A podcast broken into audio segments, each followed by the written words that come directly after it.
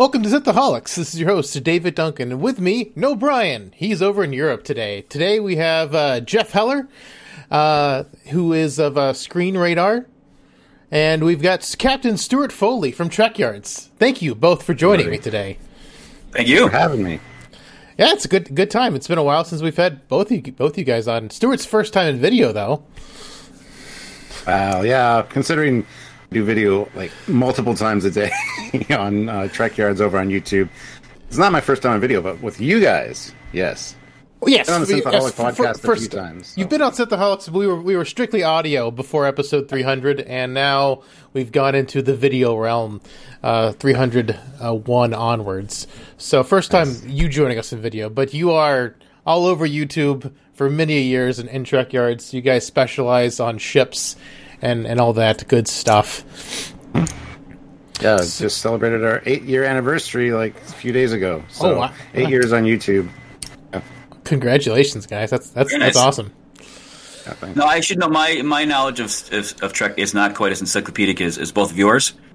Uh, but I'm happy to be along for the ride. I'm a big fan, so this is uh, I'm excited to be back. Uh, This is my third or fourth time on the show now, so uh, thanks for having me back, David. Yeah, at, at least, and uh, you've. I mean, you've always had really insightful, you know, ideas when we talked about Star Trek before in the past. So uh, it's always good to have, uh, you know, good good fans of the show. I'm just happy to be, have a reason to wear my my uh, my my Trek three cereal box shirt. So yeah, free and I got my uniform. Car- my Cardassian shirt, keeping up Nice. the Cardassians. I got my red alert. Red shirt alert. on. nice. yes, for audio listeners out there, you're missing out. So we're we're, we're flashing everyone right now, but it's all good. Um, before we get into Strange New Worlds, uh, in, in Star Trek news, I believe the big thing is the Star Trek season three of Picard. Uh, that they've released a newish trailer. It's about like a week and a half, two weeks old at this point. Uh, thoughts? What do you guys think? Uh, well, we actually know a lot of people behind the scenes on that show, and we've heard things over the last year um, leading up to it. So we, we have a pretty good knowledge of what's going on with season three, which we can't talk about, which is a shame. That's frustrating. Uh, but seeing the trailer was good. There's a lot of good stuff, especially for Trek Yards, because we like the ships and the tech. Sure. There'll be lots of ships. It's going to be very Trek Yards friendly, if you will. Um, so we're excited for that. But it, it kind of when I saw the trailer, the first thing that went through my mind is turn on a light. It's so dark. Everything they film is so dark. And I heard from one of the people behind the scenes, it's like, you know why it's dark? Like, no, why? Because not everything looks great when it's well lit. so they're, they're using the darkness to hide some of I- their flaws, I guess. That's fair. Oh, it's now, okay. do you think? Do you think that they? I mean, there was a lot of backlash from season one that it, it wasn't really quite what people were looking for. I think they they kind of made up for a little bit in season two. Do you think they're they're over course correcting as far as fan, you know, giving the fans what they want for season three? I don't think so. A lot of people throw out fan service like it's a bad thing. It's not. That's It's why I, I intentionally didn't use that word because Yeah. of that. But um, I feel as if I, I personally, I mean, this is kind of what I think we wanted out of season one. Um, but I'm curious as to if you guys think that maybe they're giving it a little too much. Uh, no, I don't think so.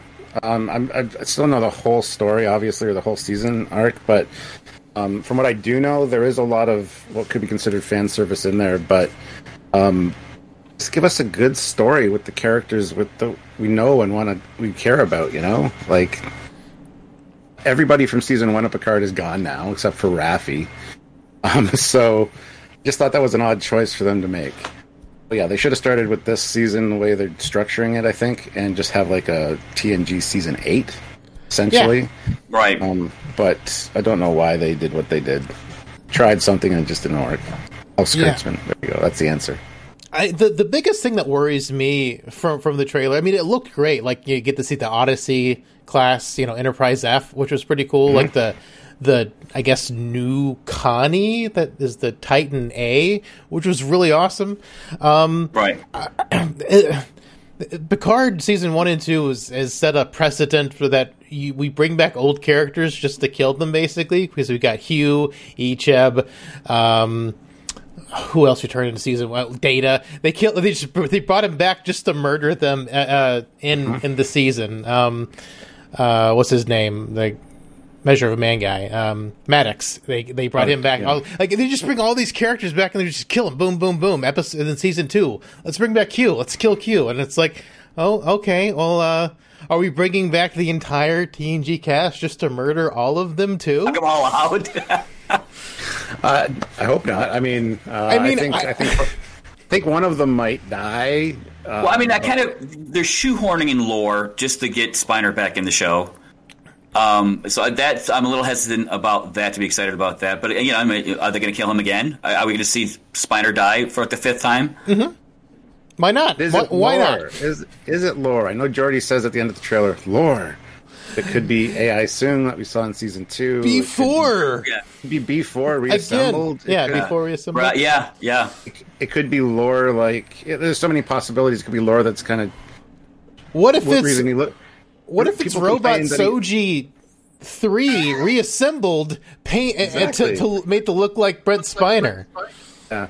There we go. said it's not. It, it can't be lore because lore hates humans. Why would he make himself age and look more human? yeah, and look more human. I mean, Right. despite data, because he found, probably found a way to do it, and he knew data wanted to be more human. So just despite data, he did it.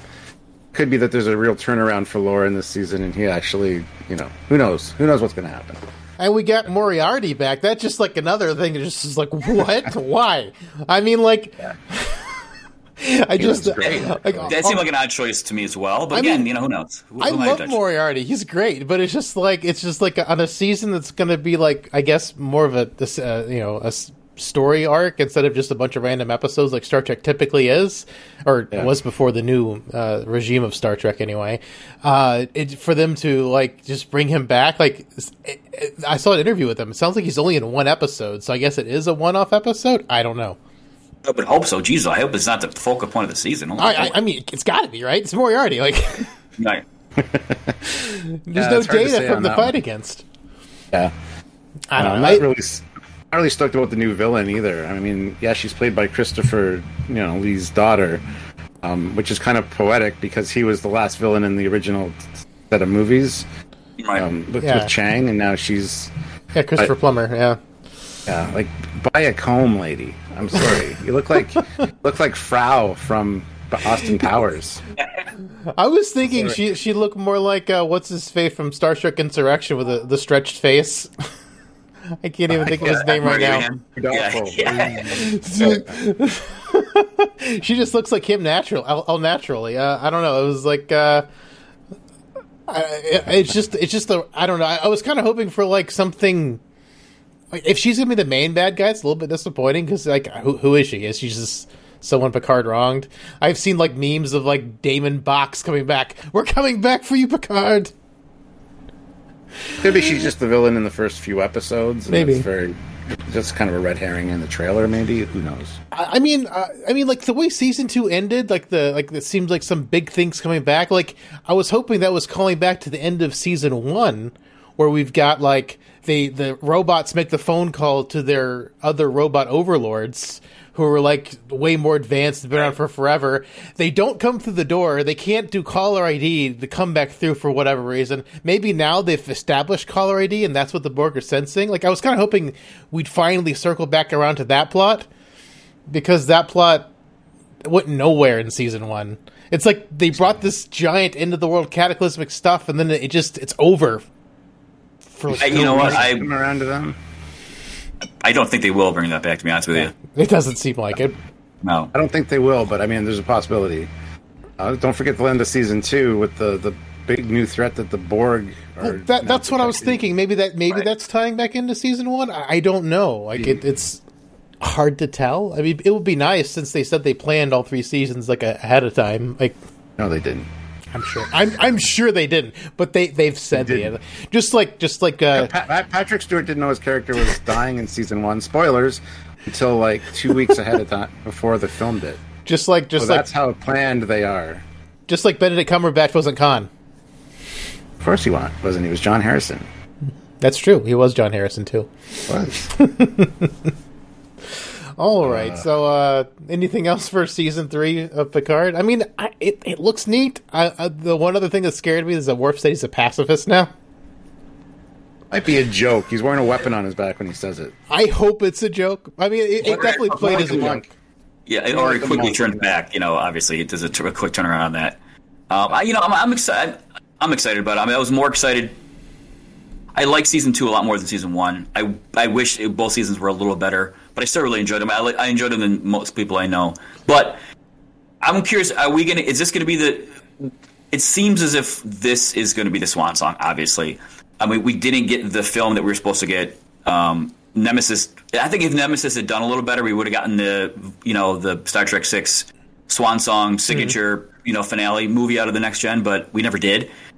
So this is clearly that. And Stuart, you obviously might know a little more about that than than you can say, but oh, Patrick Stewart on the panel at um, New York Comic Con did say there's a lot of people from Mount Plus and CBS here, so saying we might want to do a movie, and that got like standing ovation. And then later, Jonathan Frakes tweeted that, uh, f- f- uh, "Is this the end?" Question mark. Like, so who knows? They might actually act, do a movie after this. Right. I don't think Patrick Stewart. He's at the age where he doesn't want to be filming a series constantly because they filmed yeah. two and three back to back, which was 13 months of work. Um, you know, when you're that age, you just want to retire. So I think shooting a movie yeah. would be less hectic. Another season, so. I mean, that would play well, and it, you know, maybe they could light light the sets up because I mean, we did have that really big, you know, difference in lighting going from the TNG season finale to Generations, where they totally like switched from even TV lighting to like dodgy cinematic lighting. Yes, they could. I mean, it's you know, why wouldn't you? So then we can switch from dodgy cinematic lighting to nice even lighting for the for the the last movie but do a reverse. Look, with their ages and the amount of makeup they got to put on them right now, we're going. It's going to be spotlight lighting from here going going forward. I think that's Keep another reason it's so dark to hide their wrinkles yeah, that's a, that's also that's also a pretty good one. But yeah, I'm I'm excited. Season three is looking it'll be the best of the three. Let's hope. I'm hoping that they'll uh, they'll get there because that's when Star Trek usually gets good around season three. But uh, wow. I mean, it's just that's how it worked for TNG and DS9, kind of Voyager. But um, on to Strange New Worlds. Uh, usually we kind of like give an overall rating uh, like one out of ten for you know ten being the highest, one being lowest for the thing we're just talking about for the week. Uh, overall rating for the entire first season. Uh, Stuart, what do you think? Uh, overall rating, I'd say probably a 8.5. I think they did a lot of things really well. The story structure, now that it's more episodic, is exactly what Star Trek needs and feels like Star Trek. Um, but the, the one thing that bothers me and a lot of people is the fact that it's not visual canon. They've definitely uh, uh, changed things and uh, say it's the prime timeline when clearly it's not visually. So just a little sticky point. But other than that, Anson Mount and everybody else did a fantastic job. Didn't like the character of La'an to start with, but she grew on me. So the fact that they can impress me and make me like somebody that I didn't like from the beginning is impressive for me. So no, they did a they did a fantastic job. So Strange New Worlds is off to an excellent start. What about you, Jeff? Uh, I I'm t- I'm teetering between eight and a half and nine. I I think it's it ranks up there some of the best. In the, I mean, I in the franchise really. I the first time I was on your show, I, I said I was I was tired of the period pieces. You know, Voyager took us pretty far away from Starfleet in the Federation. I didn't like that. Um, I want to know what the hell is going on with the you know um, Borg and you know with the uh, Dominion War everything, but we weren't getting any of that. And then we get to Enterprise, which is a period piece, and we do the reboots, uh, Discovery. I mean, they're all period pieces, which was driving me nuts. We finally get Picard, which took us back to present day, you know, Trek. Lukewarm, I would say, I think we can all agree. Uh, so I was really hesitant going into this, but I, I, honestly think it's some of the best Trek they've, they've made in, in years. Mm-hmm. Would agree.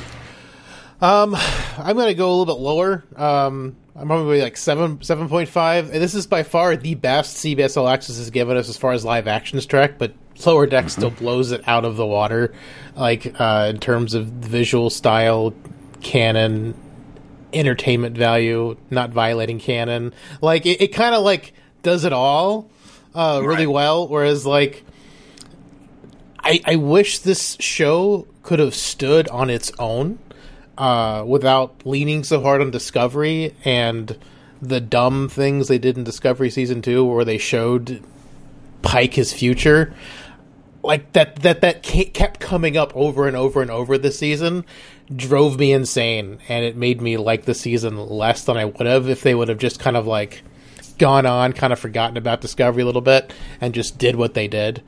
I know a lot of people yeah. Thought the last episode was the best, but it drove me insane because they kept bringing back like the old, the the the time crystals and and him dying again. Like they kept going back to that. Like I I, I loved the setup for that episode. I love most things about it. It's a very interesting concept that they could have just brought us to that a different way instead of like, oh well, it's because you're escaping your fate. Here's the thing: alternate timelines and time travel. You got me right there. Mm-hmm. You, you, throw it into a Star Trek episode. I'm I'm automatically uh, I'm already listening. It's to, to me. I equate this to to the prequels, the uh, the Star Wars prequels, because we're leading up to something that is inevitable, and within the storytelling, it's inevitable as well. We know Vader's going to turn, and we see that in the storytelling. This is different though because we know something bad happens to him, but there's no like build up to a bad thing happening. So they had to create this he knows his future, he knows what's going to happen to him in order to create that same kind of tension. Because other words, is this we have a series here that happens, happens, happens, and then suddenly something bad happens to him and he's done. You know what I mean? There's mm-hmm. no.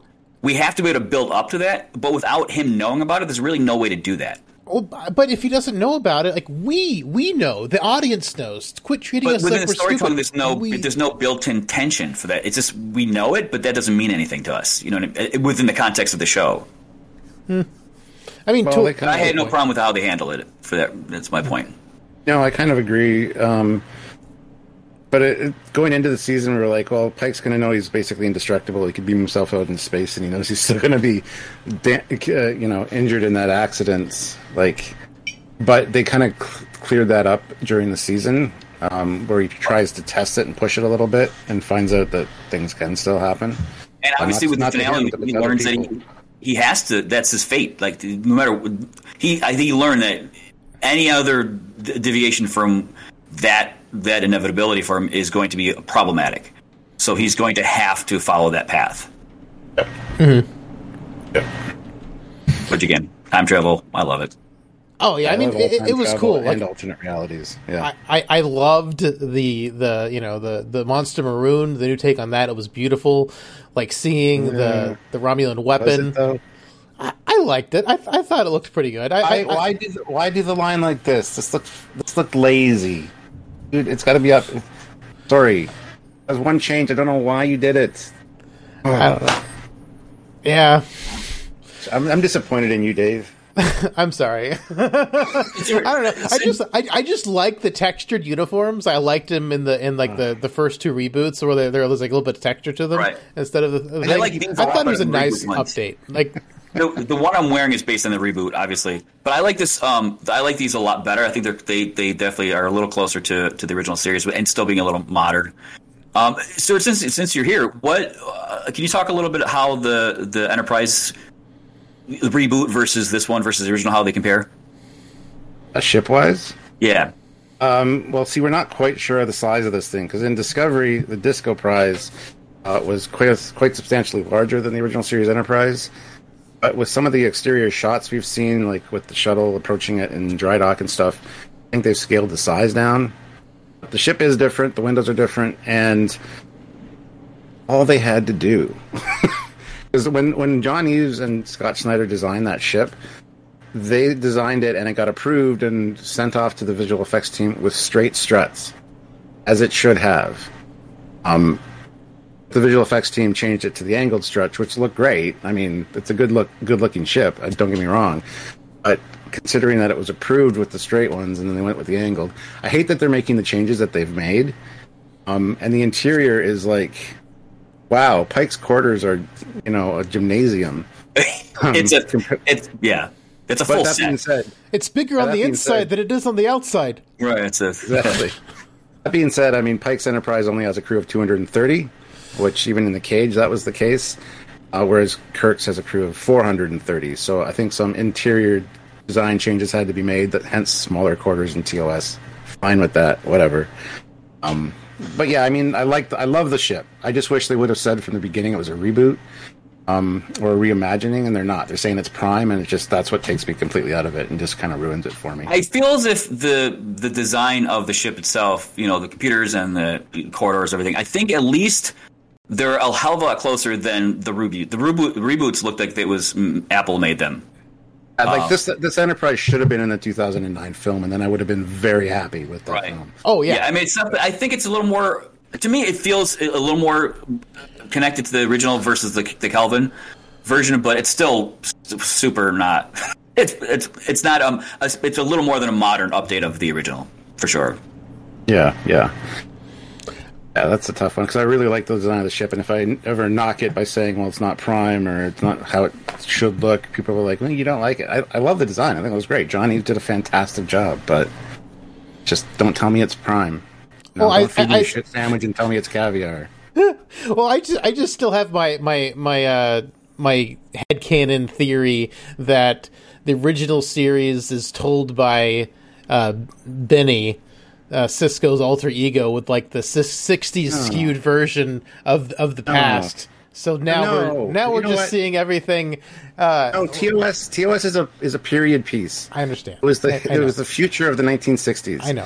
And every time they showed it in Enterprise In a Mirror, Darkly and DS9 Trials and Tribulations and TNG Relics, they were very very careful to be exactly faithful to how it should look. You know why? Because that's how it looked. Don't fuck with it. I, I'm- I I'm know, okay. I know. I'm, I'm just saying. I'm just saying because DS9 does the thing. I it just Even I if they were to uh, keep it original, they would have to do something so that modern audiences aren't looking at it like it's uh, a cardboard set. They'd still have to make it somewhat updated. But I agree, they could have done a much better job. That that didn't look like a cardboard set in Trials and Tribulations. That looked f- fantastic. you kidding me? it worked. hate It that worked. comment too. Car- cardboard and wood sets. Uh, I mean, if they remastered TNG, and if you look closely, some of the doors you can see the, the paint marks Right. on the wood. So don't don't. yeah. you can rebuild the sets exactly like they were with modern modern um, materials and have it look really really good. But I also see this. This is. I think they did a really good job of making this a launching point for people that are not, you know, Trek fans. I mean, I, I, I think my son, who's never watched it, could sit down and watch this without having any context whatsoever and follow it. So I think that's part of the audience they're trying to grab here as well. And they're not going to get that with a, a, a really accurate, rep, you know, replication of the original, you know, set. Disagree. Disagree. You see the, the Defiant and In a Mirror, Darkly, the TOS Enterprise or the TOS um, Constitution class bridge. That thing looked beautiful with modern lighting techniques and modern filming. It was the exact same. The set. no, you're right. Blinkies, Yeah. Blinkies and stuff. It looked beautiful. It still looked futuristic. I don't know what everybody's problem was, uh, saying that that can't look futuristic because it absolutely does. If you want to update the jelly bean buttons, as they're called, then just have a of the console be a black surface. When it's powered off, you power it on, you see a little light flare up, and these little holographic tactile buttons pop up like a couple millimeters above the actual console. So they still look like the jelly beans. They're actually tactile holograms. It's a good update. Looks I like exactly that. the same I from like a that. distance. Yeah, they could they could have done a lot of good stuff. I don't know. It, pe- everyone's th- that's like a part of my problem with just media in general. It's like you take something people love, right?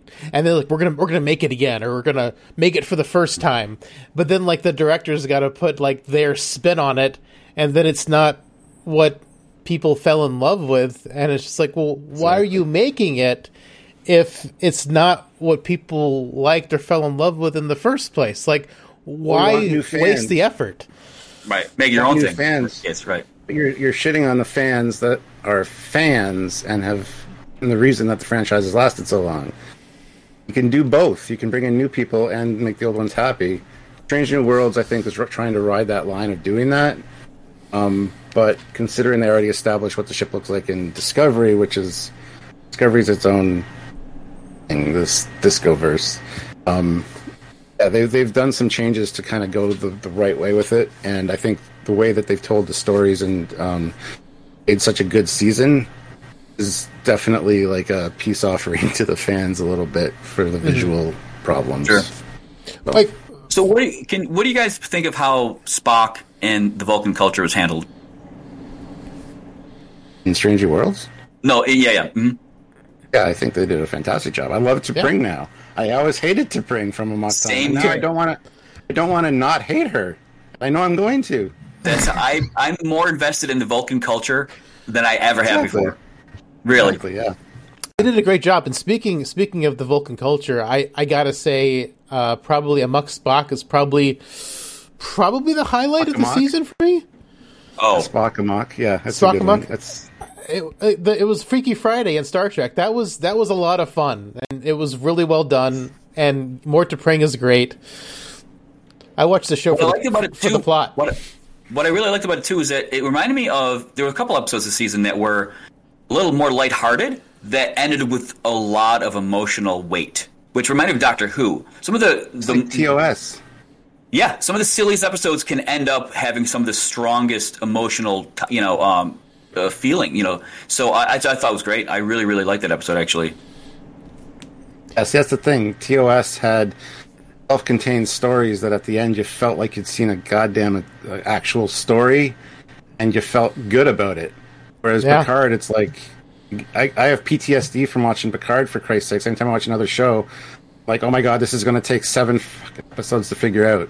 It's like, no, they did it in two. All right, cool, good job. Yeah, Picard just like a soap opera, just drags everything along so slowly, just to stretch it over ten episodes. Yeah, it's so it's it's rough. Like I, I mean, that's how it feels. Picard season one, season two, Discovery season one, two, actually all the seasons. Yeah. It's just like an episode stretched over ten. It's just like, right? Come on, guys. Come on, please. But uh, what what are your guys' high points for uh, Strange New Worlds?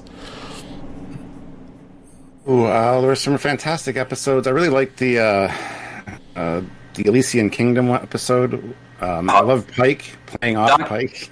Doctor M'Benga's entire storyline with his daughter, I thought was just brilliant and really hard. Yeah. It was you know heartbreaking, really, and it did such a good job with that episode too. Again, being a fairly a really lighthearted episode that had just I mean it was super emotional by the end. Mm-hmm. Mm-hmm. Yeah, the the ending was uh, quite Star Trekky. Um, yeah, I don't know. There's so many good highlights in Strange New Worlds, but there's one that one thing that really, really, really, really irritates me. Strange New Worlds season one. What that is? What is that? How they hand how they handled the Gorn. Made them into xenomorphs. I'm with you 100. percent And it could be that these are actually Gorn experiments, genetic experiments that the Gorn were working on that got out of hand. So everybody assumes these are the Gorn, but the Gorn are like, I don't know, we're coming to fix that. To just, I don't think that's how they're handling this. I think this I don't is think it is either. They're the new super I'm, race. hopeful. They're I'm always, always cautiously optimistic, and I look for the way they could explain it to make it better. And I'm always disappointed. I mean, the, the Gorn they present here are affordable. Uh, uh, they're, I mean, these are uh, evil. I mean, these are you would think this if this Gorn had been presented in the original in, in a TOS, they'd be a much bigger presence going forward. They'd be, I mean, they'd be worse than you know a bigger threat than the Borg, but they're mm-hmm. not. so they're, they the why are they so present, menacing now? The they're way, not, you know, in 30, 80, 100 years. The way they're presented in Strange New Worlds, they are the most fearsome thing in the entire everything. Like they'll tear the Borg up, they'll tear the Hirogen up. Like it feels like they're trying to model them after like the Hirogen, but they're the Hirogen on steroids. They're the scare. The I, infants will kill all of you. and I like. I mean, I, I love the, them as a as you know as a, a villain. Or it was fantastic. I just was, wish it wasn't the Gorn. Exactly. Name it something else, please. Right. Well, or, was, I mean, that episode with the, you know when they're in the uh, and uh, the, the the ship, the crash ship, was great. I thought it was like the like watching you know the thing or you know um, even aliens, but you yeah, know, the I first just, episode with the going with this like submarine type battle was fairly, like really well done. That was probably um, my second favorite episode of the entire season. Like yeah. it, it felt like you know actually uh, you, you, know the episode with the Romulans um in, in TOS the one balance the last terror. balance of, it felt like balance of terror like as an episode, and then they basically redo Balance of Terror in the last episode too. Like it's like we're doing Balance of Terror twice this season, yeah. which I, it's just fine. Balance of Terror is a fantastic episode, and them doing a you know Balance of Terror episode with their they're hiding from the Gorn and like the collapsed star or whatever it was, like that was fun. That that felt. That was the most to me the most Star Trekky feeling episode, TOSy feeling episode of the entire season. I, I loved it. Mm-hmm. It was up right up there with Spock Amok. Loved it. And also, it lent it leaned into Pike's leadership capabilities, which I thought was great. Um, I think he's he's a great cap. I always wanted to see more Pike. Um, I think he's a great captain. He's got the swagger of Kirk with the diplomatic and you know the military mindset of Picard, which I think is great. Yeah, Anson Mount And it was gets- such a great casting. Yeah, and the need to get things done like Sisko and Archer, kind of that rough and tumble if he needs to be.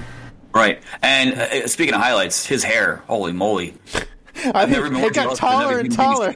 The Paramount Mountain. I've never been more jealous of another, another person's hair in my life. Holy mackerel! As hair create generated many memes. Yes, it did. It was pretty great. I get, I actually, I saw, you know, his just pictures of, of Anson in general, like outside of the, I get, I'm disappointed that that's not how he wears all the time. I'm like, no, I'm sure right. that's a lot of work. He's got to spend more hours in the makeup chair than Michael Dorn to get his hair to stand Right. up. Oof. oh, what did, you, what did you guys think about uh, demise of Hemmer? I mean, spoilers to anybody who hasn't. Anyway, um, yeah, Hemmer. Um, I, I really liked Hemmer as a character, and he was wasted him. I think because he was in like three or four episodes. Yeah, he, he, didn't even show up I- till like season episode two. There's a lot of episodes he just wasn't in, even after he showed up. and I was, his loss was, I was like, all right, I guess Hemmer's gone now. Like it wasn't, all right. Like I didn't, I didn't, it was no, I didn't care. Yeah, I, I mean, he, he was he was fine. I mean, like, I liked. I mean, the. I, I think the thing that bothers me most about Hemmer being gone is that we finally have an Andorian crew member and then just get rid of him. Yeah. well, he was an A- Aenar, not a Well, Andorian. But they're, yes. they're from Andor. I mean, they're they're they're sister races. They're from the same place. Like That's he, true. he looks like an Andorian. Uh, he's a uh, for Star Trek being this like conglomerate of tons of species and uh, all this stuff like that. and like the like the JJ reboots and like Discovery, we've got weird aliens we've never seen before all over the bridge. Don't ever talk or do anything.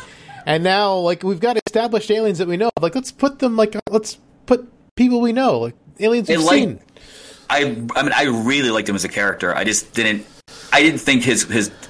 I thought his death didn't have. They didn't. I don't think they gave it the, the weight it, it, it, it needed. Or you know, I don't know. I thought it was great. They they they mentioned numerous times how he's blind and yet he uses other senses, but I never really Yeah. got that. I thought that would play more into him being an engineer. Like I wanted to see him do more fancy Right. stuff with his hearing or his other senses. They just never got enough time with him. Yeah, So- I know, I know. But that was it. Like I said, I I, I, I love. I really liked him as a character a lot. I really wish I did more with him. So that's. I wish his death had more impact. But um, Well, know- it, it's it's more impact than Airiam's death had, who didn't have any screen time at all. Then all of a sudden they give her an episode to herself, and I'm like, they're killing her. They're absolutely killing her because they're giving her more than two seconds of And screen what are time you, this what are you talking episode. About? You talking about no impact? He fell off a ship and impacted pretty hard. I'm just saying. The Well, I'm saying he, he had more impact than Airiam for sure, like way more impact than Airiam. Um, but but uh, if they're gonna kill him, they definitely should have waited to season two. Like let's let's get to know him and care about him more. Like yeah, I agree. most of his you know interactions with with Uhura, and and it was nice. But I mean, I don't know. It, it's these seasons are too short, and these characters are not featured enough for you to kill them and uh, give them any impact to us. Like, Speaking of Uhura, I'm curious what your thoughts on how they handle because I part of me of all the characters, she definitely diverts from the original Uhura more than anyone else. I think you know they they gave, but that may also make me think that they never gave Uhura much to work with in the TOS at all. So I'm like, oh, they gave her they they've given her a real backstory, given her a real personality, but it's so vastly different than than the Jill Nichols version of it that I'm like, they, they, they those two are, are are pretty conflicting. At the same time, though, I, I they fleshed her out really, really nicely. I thought. she better not be speaking Klingon. Well, Door, uh, uh, nuke. Nichelle Nichols. Nichelle Nichols fought that for Star Trek Six, but they felt they needed something funny. Ah, She should know Klingon. She should. She should know Klingon. It, it was. It was. It was. It was dumb that they communications officer doesn't learn languages. And granted, she did have her whole memory wiped by Nomad. Yeah, that's true. That is true. So it could still work that you know she could know Klingon before Nomad, and she just never relearned it. You know, it's only their you know biggest enemy. Why would you know their language as a communications officer? Nah. Yeah, so uh, I think Uhura was. It's good seeing the characters actually get some due because yeah, you watch TOS and it's fun. It's just it's Kirk Spock and McCoy show. Um, Yeah, 100%. Occasional little sprinkles of everybody else. Um, but they didn't need to give her a tragic backstory like her parents and her brother got killed in the shuttle accident. Everybody's got to have a tragic backstory these days. I don't Picard didn't need a tragic backstory either. yeah, or a tragic old man story. I, I just, I just, I picture my mom as an old lady sometimes. They gotta, like, explain away that scene from season one of TNG somehow. oh yeah, yeah, yeah. Ah, it just made me so mad. I'm like, why does Picard need a tragic backstory? Why? Just Everyone. continuity. That's all we're looking for. Just continuity. It's not that hard. Just give us No, you guys are like I said. You guys are definitely more well versed than I am. It was Kirk's brother. Okay, here Where we go. where was it ever in canon that he uh, that he served in the Enterprise under Pike? was never in canon. He was in Starfleet. He was a scientist, um, um, and He died by the pancake thing- that fell on his face. or a fried egg or a, a, vo- a plastic vomit. Yeah. Yeah. Um, basically, the the problem I have with that, like, I love Sam Kirk. Don't get me wrong; he's great in the show. I just wish we see more of him. But he, if you listen to Star Trek, like TOS, um, his name is George. Only Kirk calls him Sam. Right. So It's, it's, I don't it's, George. Is it Sam George or George Sam? One's his middle name, but I don't remember which which order it's in. I think Sam's his middle name. George is he's named after their father. Right. Um, and only Kirk calls him Sam, but yet now here everybody is calling him Sam. And no, it was never established if he was ever in Starfleet. I think it might have been mentioned that he served on the Enterprise at one point. Where Kirk got command, that's fine, whatever, but it was never mentioned. Just filling that in. I don't know how I feel about that. I was I was upset when it first happened, and then I'm like, I like this guy. It's fine. I tell you what, I hate to say this, I like him better than the new Kirk. I, I do too. New Kirk is awful. Like he really is. I mean, I- Oh, Chris Pine. I, thought Chris Pine did a pretty decent job of uh, you know embodying the character. Yeah. But he this guy he Pine's Shakespeare compared to to the I mean to the But he he's got said- you could him as an alternate Kirk because that's an alternate future. So right. maybe he's different when we see. He's going to be in season two as the actual. Oh, uh, we can, uh, of course. Kirk. I, it just could you could have named him absolutely anybody, and it would have been just the same character. Like it wouldn't have. It wasn't Kirk. Everybody says he looks exactly like Jim Carrey, and he kind of does, and that's. He just- does not have the gravitas and the projection No. that Sh- Shatner or Kirk should have. You know. right. He's way too um, understated That's the to, problem. to yeah. be to, to be uh, Kirk. So uh, and I think a um, lot of it has to do with the writing too. They're not giving him. I don't think they just gave him much to work with. You know, I, I, I, I honestly, in that final episode, I really wish they would have killed Kirk and Spock. I mean, because sure, Pike doesn't know the importance of Kirk going forward, but the audience sure does. Hey, Like that's like, I mean, hurting like messing up Spock. Yeah, sure, Spock was there and Spock was important, but Spock was mostly there to get Kirk out of trouble because Kirk did Right. most of the stuff. Like Spock was kind of just like kind of a catalyst, or like you know, uh, get a jail free card, especially in Star Trek Six.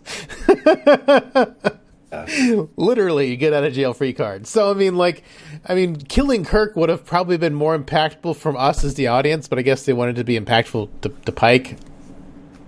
The thing is, Pike remembers that um, that alternate reality and stuff, and the talking to his future self. So he remembers that going into season two. When he actually meets Kirk, I don't know how good of a captain Kirk could be. He's going to. That's why eventually, I assume that's why he's going to recommend him for command of the Enterprise to take over from him. Um, so it'll be interesting to see how that relationship plays out. Um, I don't know. I hope he's not serving on the Enterprise. That's for sure. And why was the Farragut? Oh my god.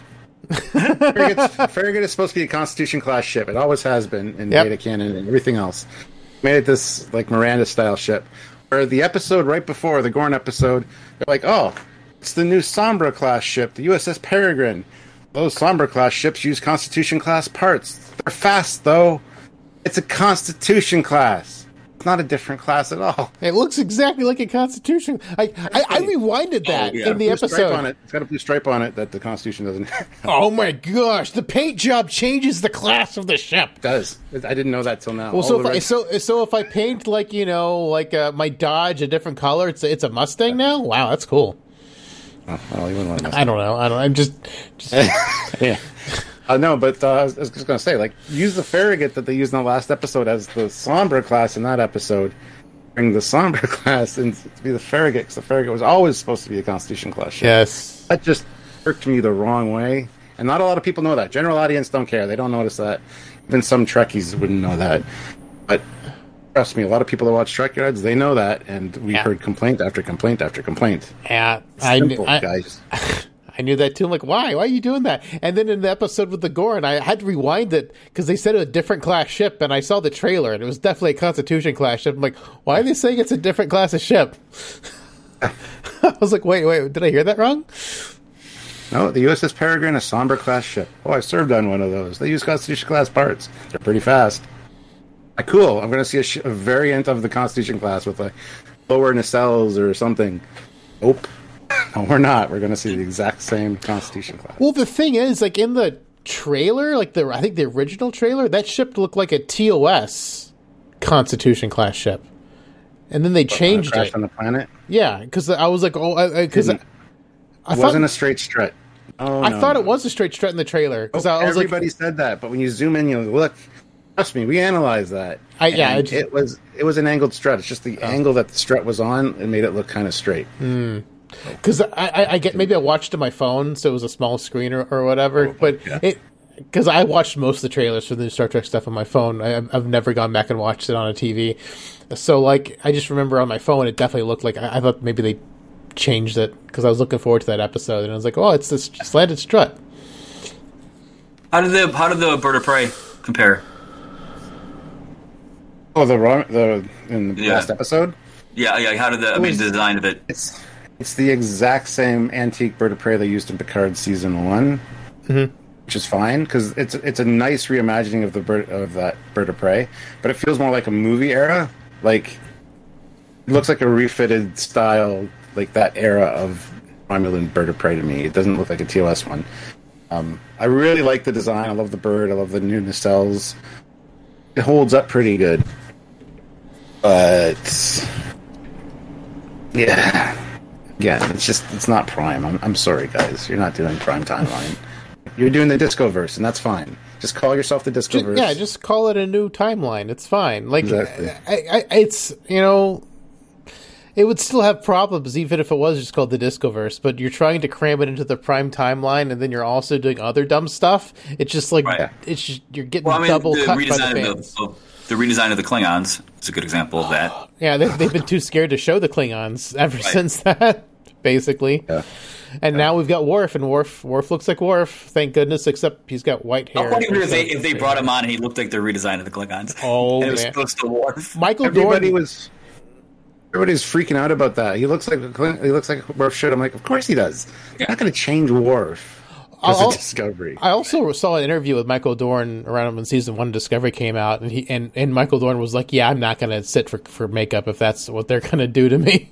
But, He's like, funny. he felt he felt bad for them. Like, how do they act through all that? Like, the entire face is covered, whereas before, can't. like only the nose to the head is covered. That's why they speak like because their mouths have cotton balls in them. All these teeth. Osh, begosh, gosh, begosh. Yes. Yes. Can't even do it. Samuel, like, you know, on Trek Yards, can do Kalash. They Kalash. say it, and it's like, oh my god. You know, that was interesting Sounds about like this you're is at the dentist with that thing in your mouth that's- that's like, sucking all the spit out, and they're asking you to talk. Oh, I think what's interesting about this is that Majel Barrett, she had three different characters being portrayed by three different actresses in this in this series. There's Chapel and uh, Number One, and then the voice of the What's computer, which are all none of them were really together ever in a series. You know, so I thought it was interesting. And speaking of number one, okay, I'm not a fan of Rebecca uh, Romaine, whatever Romaine, her right, name is. yeah. Rebecca Romaine Lettuce. Mrs. Um, O'Connell. yeah, yeah, exactly. Um, but Mrs. she was she was really underused and not impressive at all in this series. Sure, they made her a superhero at one moment. Right. She was carrying like a dummy of Hemmer. It was literally a crash test dummy. Um, but it really didn't do her character justice at all. And I Not to justify the end, not to justify the cliffhanger Yeah, finale. I don't give a shit about the ending. Like, let her go. Fine. It, I don't care. She was actually my. She was actually probably my the thing. I. I mean, I like I said, I loved. I absolutely loved it. My eight point five to nine. The remaining is her prim- primarily.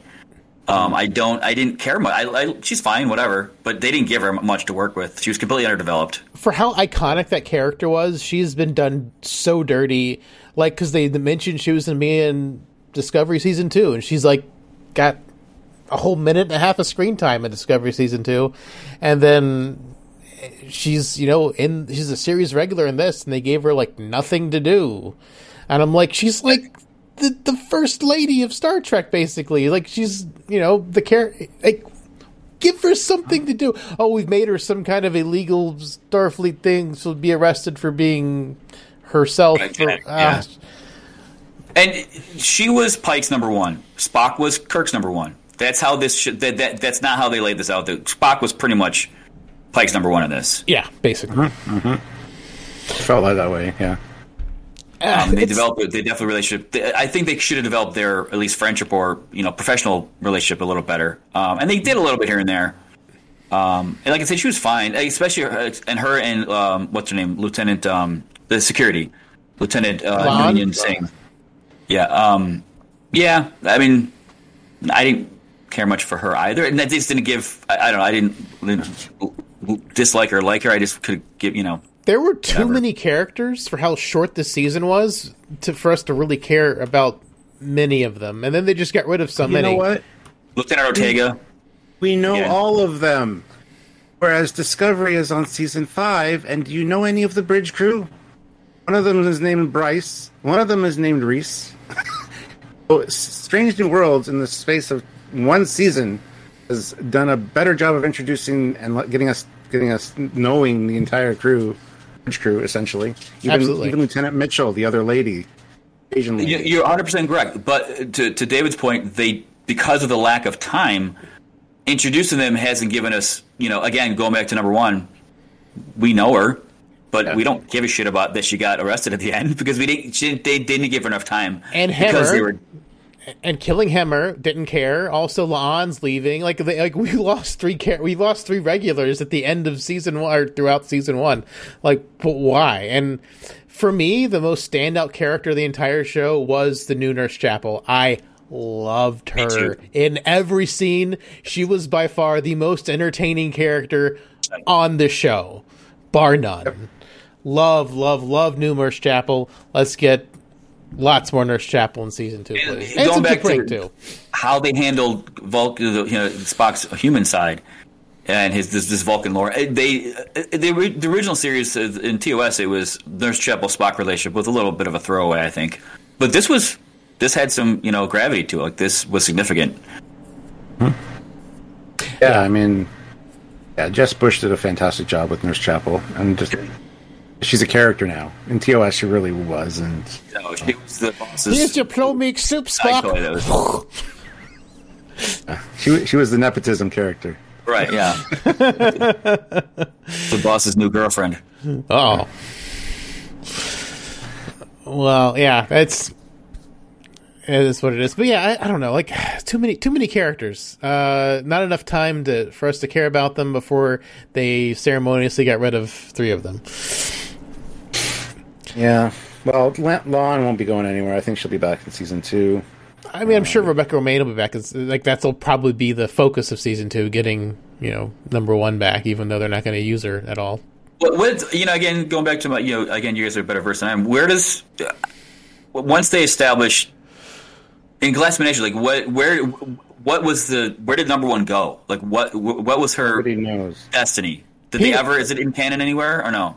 There was a book written where we found out her name was Una. Like the first time we ever found out her her name was in Beta canon. glad they canonized that, but don't know. They Didn't never established if she left the Enterprise under, you know. I just assumed she just was yeah, transferred out.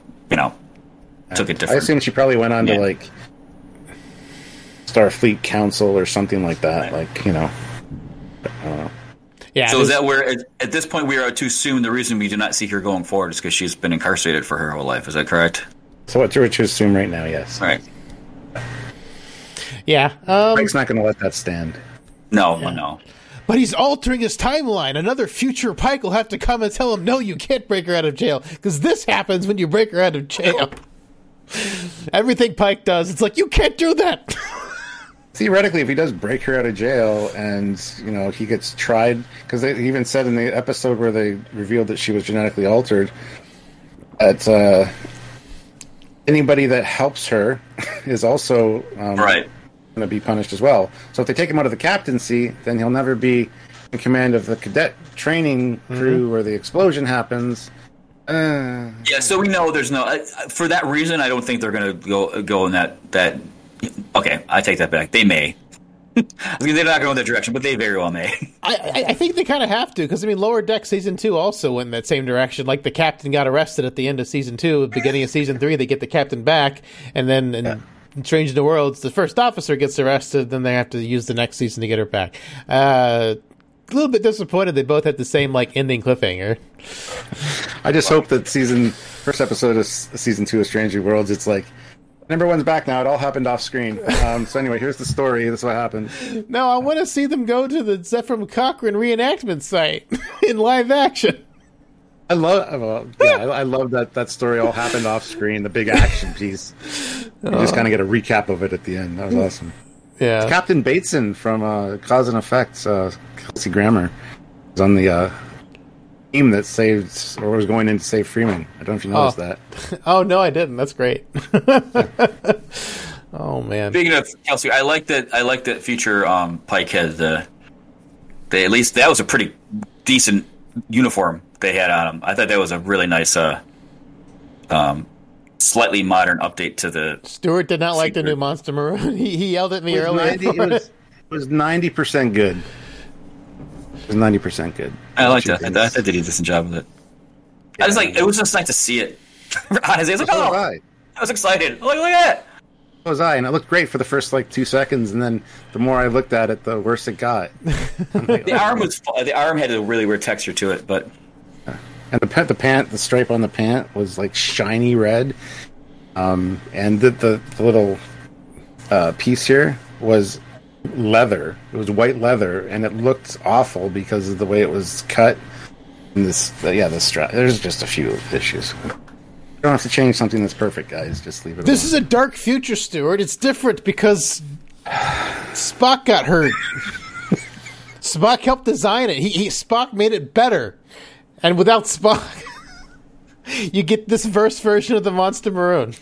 stand corrected. So now I read the Lieutenant um, Lieutenant uh, Noonien Singh. That is Khan's last name. Yes. Are, are they insinuating? Is there a connection here? Or is it like uh, the Smith and Johnson of? Like, I mean, is she, it? She is a direct He- descendant of Khan Noonien Singh. Yes. Okay. yeah, she is, but many generations removed. So yeah, I thought it would be a bigger thing than it was, and it wasn't. It's like, yeah, I am moving on.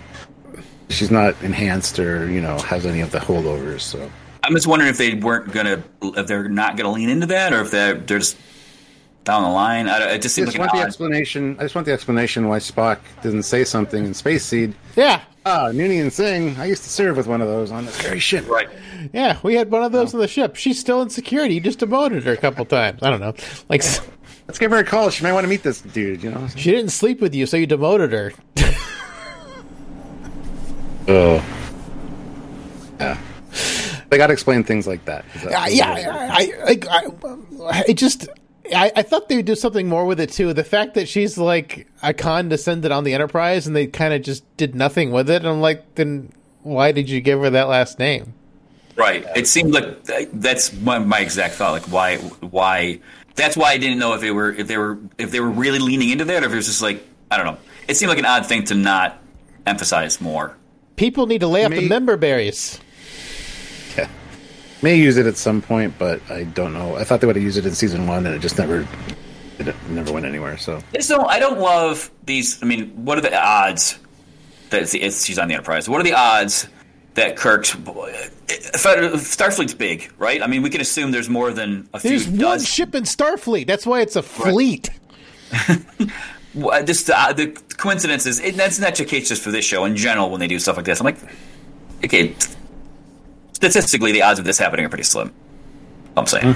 mm-hmm Yeah, because well, I don't know what their the size of the TOS fleet would be necessarily. A couple, a hundred, a couple hundred. I don't know. Uh, anyway, there's only like 12 Constitution class ships, 12 original Constitution class ships. They build more later, but so and those are like the big heavy cruisers and explorers. I, I don't know how Starfleet works in TOS. Honestly, it's never it's never clarified. Unfortunately, And this show would be a great time to clarify it, but no, let's, let's- we're, we're just going to muddy up the waters by having so many conveniences happen in, in the one episode. Like, I just kind of wish writers would stop thinking we're all fucking idiots. I know, I know. Although we did see a single nacelles like uh, A Saladin. class.